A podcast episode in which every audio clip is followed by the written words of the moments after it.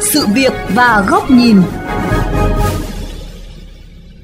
Thưa quý vị, theo đề án hình thành và phát triển đô thị sáng tạo tương tác cao phía đông thành phố giai đoạn 2020-2035, thành phố Thủ Đức sẽ phát triển theo mô hình khu đô thị sáng tạo tương tác cao trở thành thành phố kinh tế tri thức và trí tuệ nhân tạo là một trong các động lực tăng trưởng của thành phố Hồ Chí Minh và khu vực. Theo các chuyên gia, để hoàn thành mục tiêu, thành phố Thủ Đức phải xây dựng dựa trên các trụ cột đó là nhà nước, sự sáng tạo và có sự tham gia của cộng đồng doanh nghiệp. Đồng thời, phải có đồ án hết sức bài bản, tránh chỉnh sửa. Nội dung này sẽ được đề cập trong chương trình Sự việc và góc nhìn hôm nay. Xin mời quý vị cùng lắng nghe.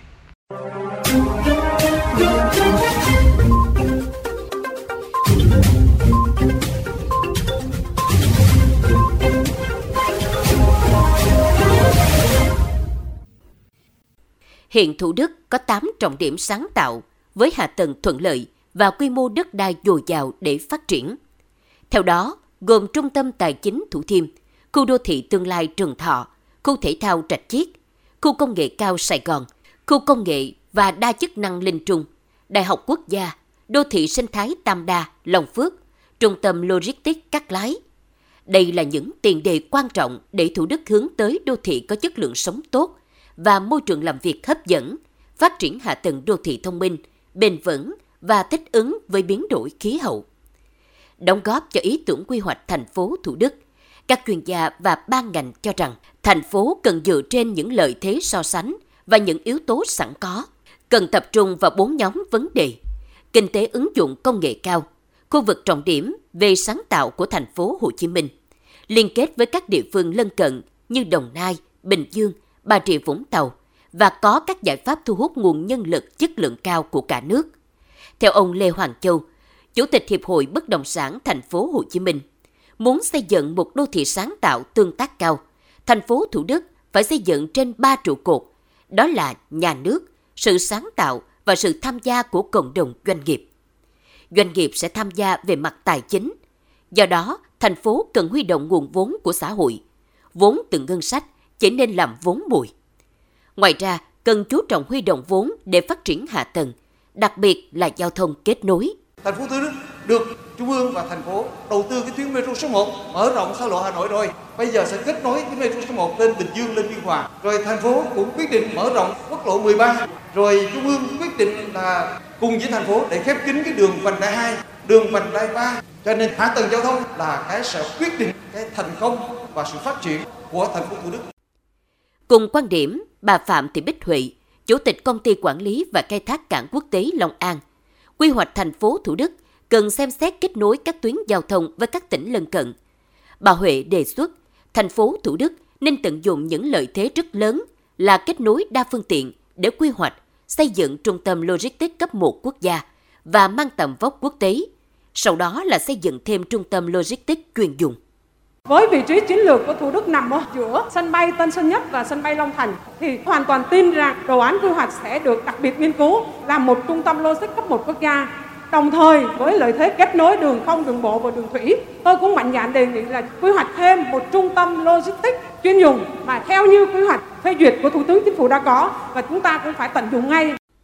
Tại buổi tọa đàm lấy ý kiến đóng góp cho đề án quy hoạch chung thành phố Thủ Đức được tổ chức vào đầu tháng 3 vừa qua, nhiều doanh nghiệp cũng gợi ý, Thủ Đức cần phải tính toán lại vấn đề kinh tế ban đêm, phải kiên định theo hướng phát triển xanh, tận dụng thuận lợi về việc ba mặt giáp sông để phát huy giá trị sông nước, kết nối giao thông, du lịch đường thủy và kết nối con người bằng các khu văn hóa hội tụ cộng đồng trên bến dưới thuyền. Bên cạnh đó, việc quy hoạch cần có sự sáng tạo. Theo bà Phạm Thị Huệ Linh, đại diện Viện Quy hoạch Đô thị và Nông thôn Quốc gia, quy hoạch chung cần được thực hiện theo phương pháp cấu trúc chiến lược, chỉ áp dụng những gì cần thiết và mở ra không gian sáng tạo cho người dân, cho doanh nghiệp. Bà Linh lấy dẫn chứng, hiện trên thế giới có ba nguyên lý để làm quy hoạch tốt, gồm đa dạng, linh hoạt, mật độ cao. Tuy nhiên chúng ta lại đang làm ngược lại. Công cụ quy hoạch ở đây là công cụ để gợi mở, để khuyến khích cái sự sáng tạo, cái sự đóng góp. Đấy là một cái quan điểm, một cái thái độ và một cái mục tiêu rất là khác ở trên thế giới có ba cái nguyên lý để chúng ta làm quy hoạch tốt đa dạng linh hoạt mật độ cao thì xin quý vị hãy soi lại những gì chúng ta đang làm. Dường như là chúng ta đang làm quy hoạch là đơn điệu, cứng nhắc và ca ngợi mật độ thấp. Nói về nhiệm vụ quy hoạch chung thành phố Thủ Đức, ông Nguyễn Thanh Nhã, Giám đốc Sở Quy hoạch Kiến trúc thành phố Hồ Chí Minh khẳng định, vai trò của cộng đồng doanh nghiệp trong việc đóng góp ý tưởng và thực hiện quy hoạch là rất quan trọng. Ngoài ra, quy hoạch phải gắn với đời thường, gắn với thực tiễn, dễ hiểu hơn, bài bản, thành những sản phẩm đi vào thực tiễn và tránh điều chỉnh, rút kinh nghiệm.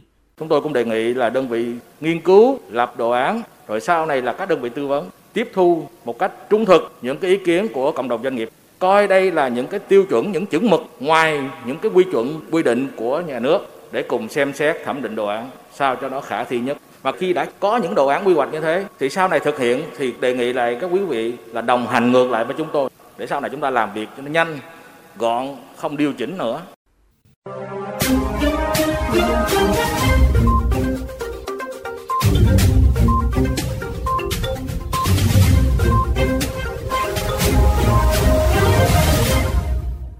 Quý thính giả thân mến, tiếp tục luận bàn về vấn đề này, xin mời quý vị cùng đến với góc nhìn của VOV Giao thông qua bài bình luận với nhan đề Quy hoạch thành phố Thủ Đức cần không gian sáng tạo, tránh rút kinh nghiệm do nhà báo Bùi Trọng Điển, Phó Giám đốc kênh VOV Giao thông thực hiện.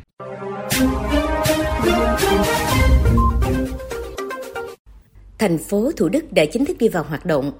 Bộ máy quản lý nhà nước đã đi dần vào ổn định. Điều này người dân thành phố Hồ Chí Minh nói riêng và cả nước nói chung mong muốn là hơn một năm qua, mô hình thành phố trong thành phố có gì khởi sắc từ vóc dáng đến thay đổi bên trong. Nhất là các dự án, kế hoạch đã từng đặt ra, được thực hiện ra sao, có thể hiện hết vai trò của mình theo hình thức mới hay không. Đây là những đòi hỏi chính đáng, cần có những hành động thực tiễn kịp thời. Thực tế quan sát từ khi thành phố Thủ Đức ra đời đến nay, chúng tôi thấy có sự chuyển động nhưng chưa thật nhiều. Chủ yếu vẫn là sáp nhập, ổn định về nhân sự, tổ chức, giải quyết các vấn đề phát sinh hàng ngày, sự vụ. Có thể do dịch Covid-19 kéo dài nên suốt thời gian qua, thành phố mới này phải tập trung cho công tác chống dịch nên nhiều công việc bị đình trệ. Hiện nay khi cả nước đã xác định sống an toàn thích ứng với dịch Covid-19, có thể kiểm soát để phát triển. Thủ Đức vì vậy cũng cần nhận định rõ các bước đi cho mình – nhất là sự phát triển mang tính dài hơi. Mới đây, thành phố tổ chức hội thảo về quy hoạch có mời các chuyên gia, nhà quản lý, doanh nghiệp, nhân dân cùng tham gia. Đây chỉ dấu cho thấy sự cầu thị của chính quyền thành phố, trân trọng những góp ý của mỗi người vì sự đi lên của đô thị đặc biệt này.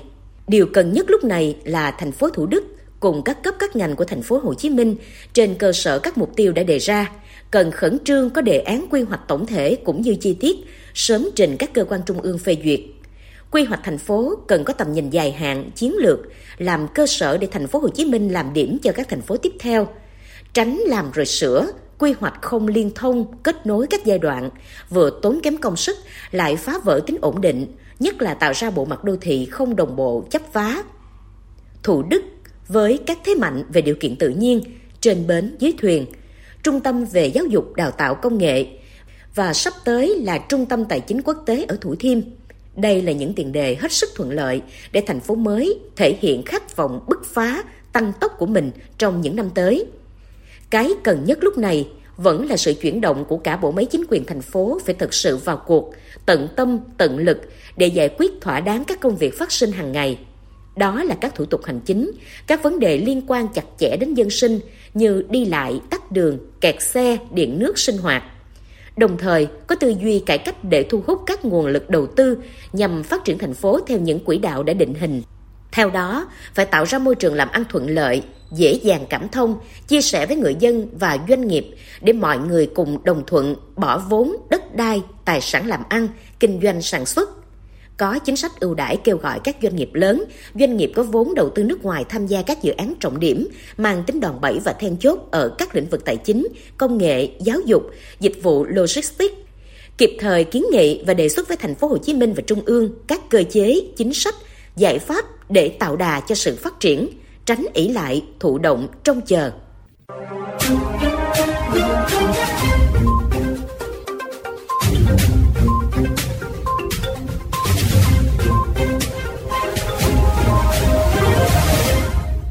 Thưa quý vị, chúng ta vừa đến với bài bình luận với nhan đề Quy hoạch thành phố Thủ Đức cần không gian sáng tạo, tránh rút kinh nghiệm do nhà báo Bùi Trọng Điển, phó giám đốc kênh VOV Giao thông thực hiện. Đến đây, thời lượng của chương trình Sự việc và góc nhìn cũng đã hết. Xin chào tạm biệt và hẹn gặp lại quý vị trong các chương trình lần sau trên VOV Giao thông, Đài Tiếng Nói Việt Nam.